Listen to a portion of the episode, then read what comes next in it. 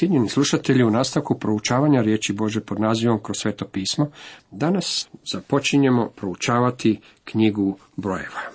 Na početku dajemo nekoliko riječi uvoda. Knjiga brojeva ili aritmot, što znači aritmetika u Septuginti, dobila je svoje ime po popisu stanovništva u poglavljima od 1. do 26. Brojevi nastavljaju priču na mjestu gdje je knjiga izlaska stala. To je četvrta knjiga petoknjižja. Sjetit ćete se kako smo u knjizi postanka, prvoj knjizi petoknjižja, imali izvješće o stvaranju i padu čovjeka i mnoge početke. Imali smo početak Izraela, koji tada još nije bio narod, već rastuća obitelj koja je prešla u Egipat kako bi izbjegla istrebljenju zbog gladi. U izlasku vidjeli smo kako je obitelj prerasla u narod u Egiptu, vidjeli smo ih kao robove u ciglanama u Egiptu, zatim smo vidjeli kako ih je Bog izbavio kroz Mojsija i odveo ih kroz pustinju do planine Sinaj. Zatim smo u Levitskom zakoniku vidjeli kako im je Bog dao zakon i šator sastanka, Bog ih je pozvao i rekao im kako im valja pristupati. U brojevima vidjet ćemo djecu Izraelu kako napuštaju planinu Sinaj i odlaze do Kadeš Barneje. Nakon neuspjeha u Kadeš Barneji počeli su lutati sve dok ta generacija nije umrla u pustinji. Te godine lutanja bile su prava saga u patnji. Mukotrpni put, pun tragedije i priča o lutanju. Tema Hodočasnikovo napredovanje bila bi prikladna tema za ovu knjigu. Ovdje nalazimo hod, lutanje, rad, ratovanje, svedočenje i štovanje Božih hodočasnika. Ova knjiga je pravi priručnik za sve hodočasnike ovog svijeta. Zemljovid i kompas o tebe su mi, o Bože. Ova je knjiga autokarta pustinje ovog svijeta. Knjiga je od pomoći i nama danas. Poneke koje su Izraelova djeca trebala primiti su pouke koje i vi i ja trebamo naučiti, što je i razlog zbog kojeg je Bog zapisao povijest za vas i mene. Uistinu, što je nekoć napisano, nama je za pouku napisano da po postojanosti i utjesi pisama imamo nadu, čitamo u Rimljanima 15.4. Sve se to kao pralik događalo njima, a napisano je za upozorenje nama, koje su zapala posljednja vremena, čitamo u 1. Korinčanima 10.11. U vjeri svi su oni umrli, a da nisu zadobili obećanja, već su ih samo izdaleka vidjeli i pozdravili priznavši da su stranci i pridošlice na zemlji, čitamo u Hebrejima 11.13. redak. Ljubljeni, zaklinjem vas da se kao pridošlice i putnici klonite putenih požuda koje vojuju protiv duše. 1. Petrova 2.11. Ja sam im predao tvoju riječ, a svijet ih zamrzi jer nisu od svijeta, kao što ni ja nisam od svijeta. Ne molim te da ih uzmeš sa svijeta, nego da ih očuvaš od zloga. Evanđelje po Ivanu, 17. poglavlje, 14. i 15. redak. Pisac knjige brojeva je Mojsije. Prvih pet knjiga Biblije koje se još zovu Pentateoh, odnosno petoknjižje, napisao je Mojsije. U Bibliji označeni su kao zakon, iako je bilo pitanja oko toga je li baš Mojsija autor tih knjiga. Konzervativni učenjaci i arheologija to potvrđuju. Vjernici jednoglasno prihvaćaju Mojsija kao autora prvih pet biblijskih knjiga. Napomene.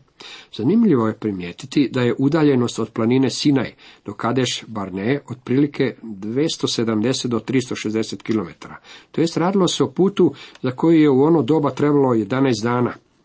Kako čitamo ponovljeni zakon, prvo poglavlje, drugi redak. Oni su proveli 30 dana u Kibrotu, 40 godina im je trebalo za put za koji bi im inače trebalo 40 dana, a to je bilo stoga što je njihov hod bio pretvoren u lutanje. S obzirom da su odbili ići u zemlju nakon Kadeš Barne, nisu napredovali niti centimetra. Na kraju svojih lutanja stigli su na isto mjesto s kojeg su krenuli, Kadeš Barneju, koji je bio razlog tome nevjera. Između popisa u prvom i popisa u 26. poglavlju nalazimo božanski opis Izraelovih lutanja po pustinji, koja su trajala 38 godina i 10 mjeseci, započinjući s prvim pokretima logora nakon što je šator sastanka bio podignut. Usporedba brojki iz dvaju popisa reći će nam kako im je broj opao. U 1.46, prvi popis, čitamo kako je bilo 603.550 muškaraca sposobnih za boj. U 26. poglavlju 51. redku, drugi popis, čitamo kako ih je bilo 601.730. Ovo predstavlja gubitak od 1820 muškaraca iznad 20 godina, to jest onih koji su sposobni za boj. Božja naredba bila je da budu plodni i neka se množe, ali oni su gubili na broju, umjesto da su dobivali tijekom tih godina koje su proveli u lutanjima pustinjom. Popis nam pomaže ustanoviti broj ljudi koji su izašli iz Egipta. Dr. Melvin Grove Cale Veliki egiptolog i jedan od urednika Međunarodne biblijske enciklopedije dao je procjenu tog broja. On je bio veliki čovjek i veliki arheolog i bio je dosadan kao i svaki drugi predavač. Bilo kako bilo, ako biste načinili taj napor i slušali što govori, mogli ste iz njega izvući more korisnih informacija. Ja moram priznati da je meni bio izuzetno zanimljiv. Dr. Kajle je pretpostavio da je uz 600 tisuća muškaraca sposobnih za boj trebalo biti oko 400 tisuća žena. Uzeo je broj od oko 200 tisuća starijih građana i oko 800 tisuća djece. Zatim tu je bila i umješana skupina koja ih je slijedila, a koju je procijenio da je brojila oko 100 tisuća ljudi. Ovo nam daje broj od oko 2 milijuna i 100 tisuća ljudi, a koji nije uključen Levijevo pleme. Broj ljudi koji su izašli iz Egipta bio bi između 2 i 3 milijuna. Ilustracije. U knjizi su uključene i tri ilustracije koje su od pomoći prilikom proučavanja. Dvije od njih pokazuju šator sastanka i način na koji su Izraelova djeca logorovala oko njega, a treća pokazuje poredak prema kojem su hodali pustinju. Nemojte si misliti da su oni bili poput rulje koja je pustinjom išla po sistemu kuda koji mili moji, navrat na nos. Niti jedna grupa ljudi nije se kretala u većem redu od ove grupe. Kako ćemo proučavati ovu knjigu, mislim da ćete biti impresionirani načinom na koji je Bog zahtjevao red u ovom logoru. To je Boži način rada. Svojoj crkvi je rekao, a sve neka bude dostojno i uredno. Prva Korinčanima 14.40. On je Bog reda. Jeste li ikad otrgli latice s ruže i malo se zagledali u njih? On je ružu sastavio prekrasno, zar ne? Jeste li primijetili kako je oblikovao drva? Jeste li primijetili red kojim je načinjeno svako voće ili povrće koje uberete? Stvari u njegovom svemiru ne skakću s mjesta na mjesto, kaotično i u neredu, sudarajući se jedna s drugom. Ima dovoljno mjesta za svaki manevar, jer je Bog tako naredio i uredio. Živimo u svijetu u kojem na svakom koraku nailazimo na dokaze Božeg postojanja, djelovanja i sile. Vidimo da je on moćni Bog i Bog reda. Psalmis je rekao, bezumnik reče u srcu nema Boga.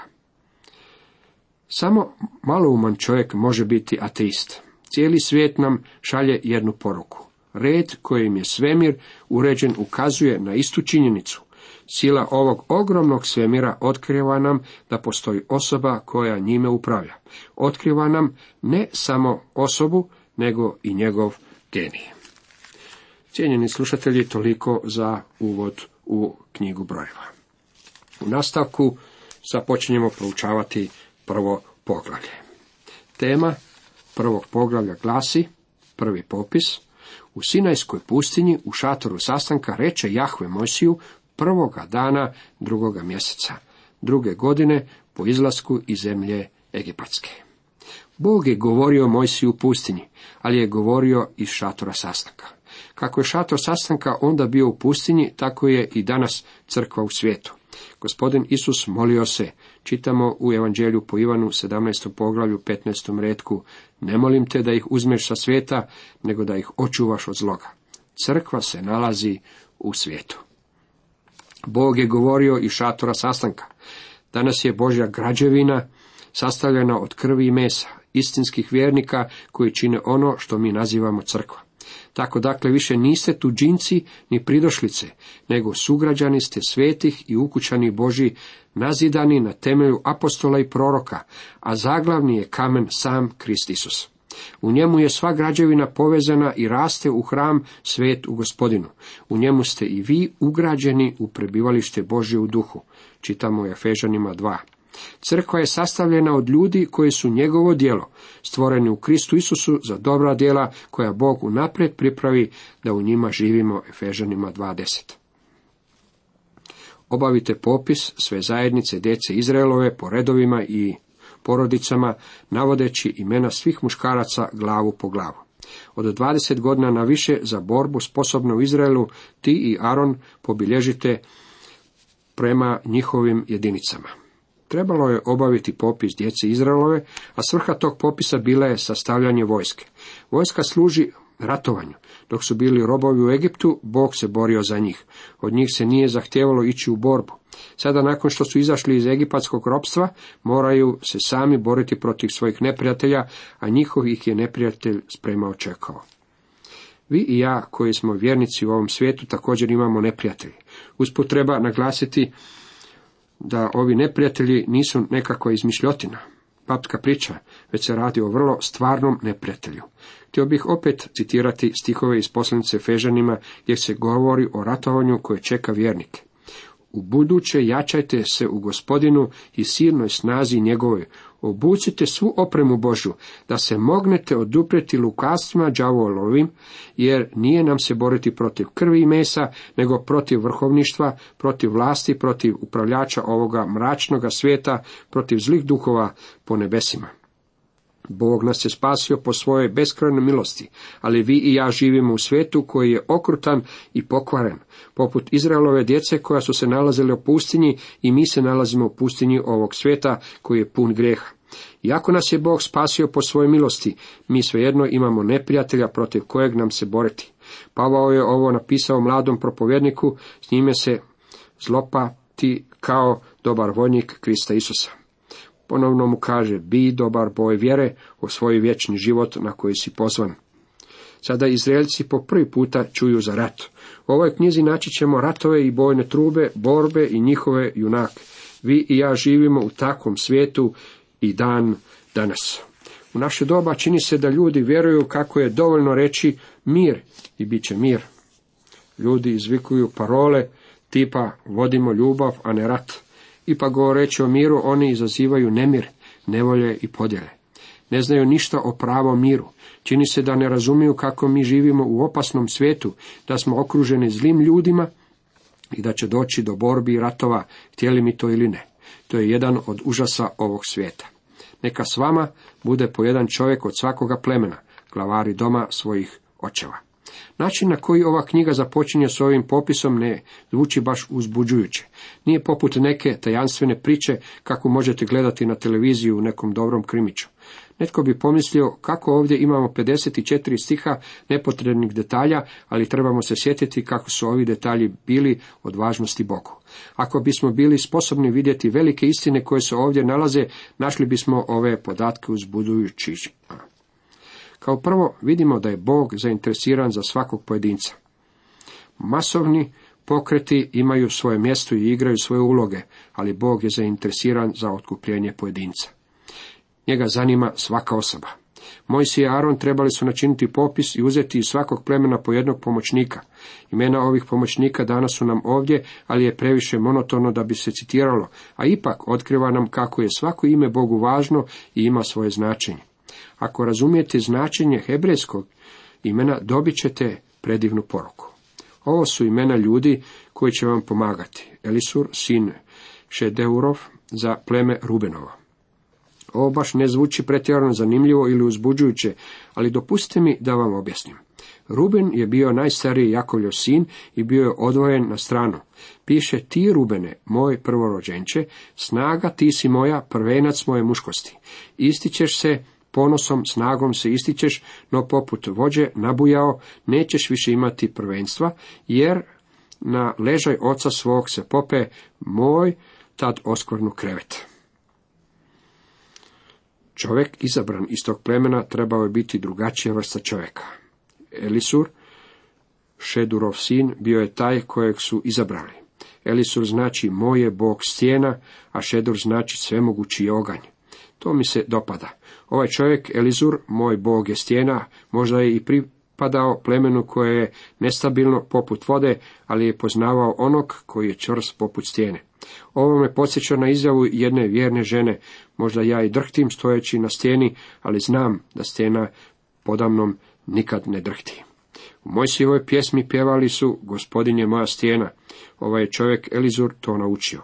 Znao je da je Bog stijena u umornome svijetu. On je zaglavni kamen na kojem i mi možemo naći počinka.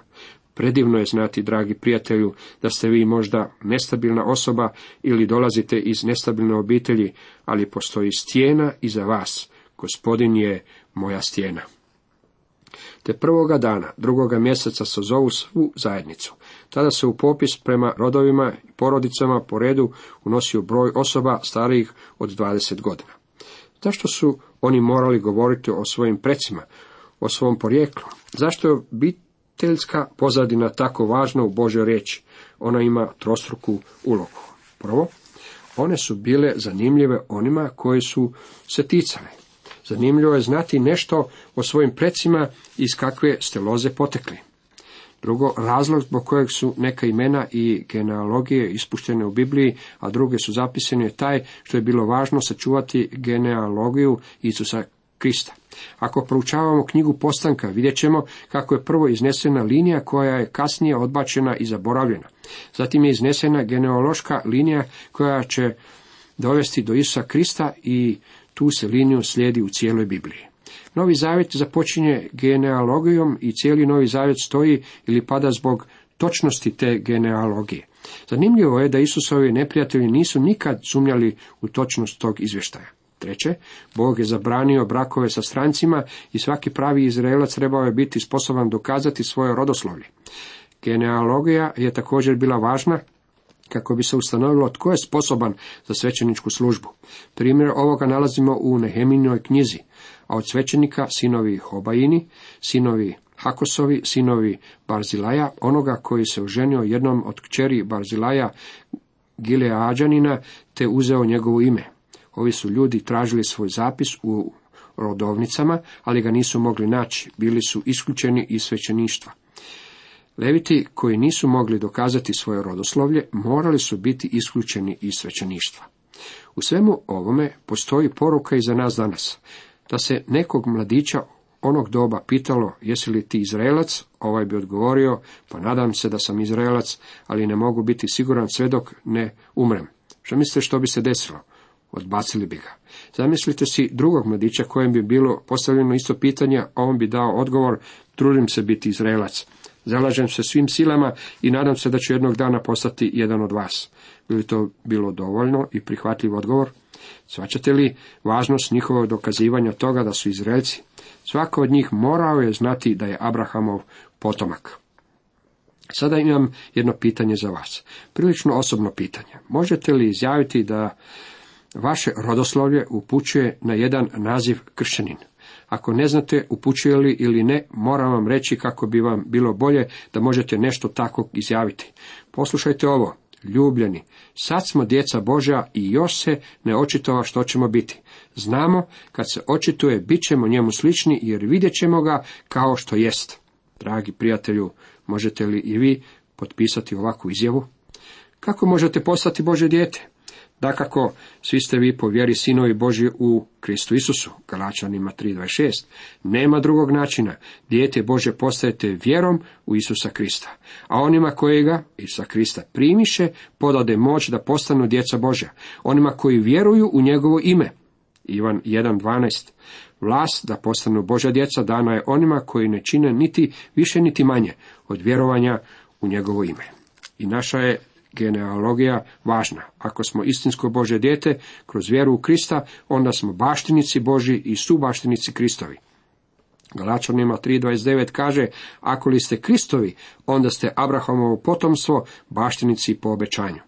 Svi koje vodi duh Boži, sinovi su Boži, ta ne primiste duha robovanja da se opet bojite, nego primite duha posinstva u kojem kličemo Aba oče. Sam duh svjedok je s našim duhom da smo djeca Božja, ako pak djeca, onda i baštinici, baštinici Božji, a su baštinici Kristovi, kada doista s njime zajedno trpimo, da se zajedno s njime i proslavimo, čitamo Rimljanima 8. Moj prijatelju, vi to možete znati. Možete se nanovo roditi kroz krv Isusa Krista i tako postati članom Bože obitelji. To je jedini način. U ovom putovanju pustinjom vi morate znati tko ste. Morate znati da ste Bože dijete. Ako niste sigurni da je činjenično stanje tako u vašem životu, morate se uvjeriti u to, a to i možete. Kako možete biti sigurni? Držeći Boga za njegovu riječ. Nije stvar u onome što osjećate ili što mislite. Bog kaže da ako povjerenje stavite na Krista, vi ste njegovo dijete. Možete se pouzdati u Božu riječ. Ovdje nam je dan popis 12 Izraelovih plemena i broj ljudi koji se nalaze u svakom od njih. Ako biste uzeli u ruke kalkulator i zbrojili brojeve ljudi koji se spominju u ovom poglavlju, vidjeli biste da je popis točan popisanih iz Rubenova plemena bilo je 46.500. Popisanih iz Šimunova plemena bilo je 59.300. Tako se popis nastavlja sve do 46. stiha. Bilo je, dakle, svih popisanih 600 i 3550. Primetit ćemo da leviti nisu bili pobrojani. Među te nisu se ubrojali levijevci prema svojim pradjedovskom plemenu. Jahve je naime rekao Mojsiju, nipošto nemoj popisivati Levijeva plemena, niti ga unosi u popis Izraeleca, nego ti sam odredi Levijevce za službu u prebivalištu svjedočanstva, za sav njegov namještaj i sve što na nj spada. Neka oni nose prebivalište i sav njegov namještaj, neka oni u njemu poslužuju i oko njega tabori. Razlog zbog kojeg nisu bili brojeni prilikom popisa na temelju kojeg se sastavljala vojska je taj što su bili zaduženi za šator sastanka. Oni bi ga podizali u večer kad bi gdje podizali novi logor i rastavljali ga kad bi se ljudi spremali na pokret. Kad se prebivalište mora premještati, neka ga levijevci rastave, a kad se s prebivalištem treba utaboriti, neka ga levijevci opet podignu. Svjetovnjak koji bi mu se primakao, neka se pogubi. Neka Izraelci logoruju svatko u svome taboru, svatko kod svoje zastave po četama. Lijevijevci neka borave oko prebivališta svjedočanstva, da se gnjev ne obori na izraelsku zajednicu. Neka tako Levijevci stražu straže oko prebivališta svjedočanstva. Izraelova djeca morala su znati tko su. Zbog toga su i postojale ove genealogije. Također je bilo važno da svaki od njih zna kamo pripada. On je imao točno određeno mjesto koje mu je u logoru pripadalo. Isto vrijedi i za nas. Moramo znati naše rodoslovlje, činjenicu da pripadamo Božoj obitelji kao njegova djeca i moramo znati kamo pripadamo. Više o tome vidjet ćemo u narednom poglavlju. Cijenjeni slušatelji, toliko za danas.